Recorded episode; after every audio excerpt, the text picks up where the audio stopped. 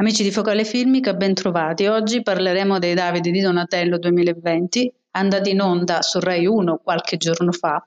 Questa è un'edizione che verrà ricordata per la sua modalità di premiazione sui generis a causa della pandemia da Covid-19. La serata inizia con il discorso del presidente Mattarella, letto da Carlo Conti, che si trova da solo in studio.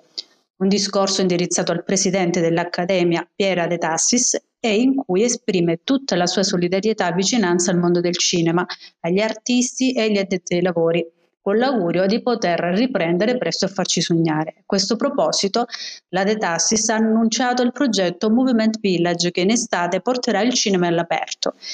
A sua volta interviene il ministro Dario Franceschini che ribadisce che l'impegno per risolvere la situazione è di 24 ore al giorno, soprattutto per adottare norme di sicurezza che consentano di riaprire più presto i set e le sale. I candidati e i premiati sono intervenuti dalle loro case in video call per ringraziare l'Accademia, i colleghi e gli spettatori in una serata fast, ma durata comunque due ore. Se volete conoscere tutta la lista dei vincitori con i relativi premi dei Davide di Donatello di quest'anno, potete consultare la nostra pagina Facebook.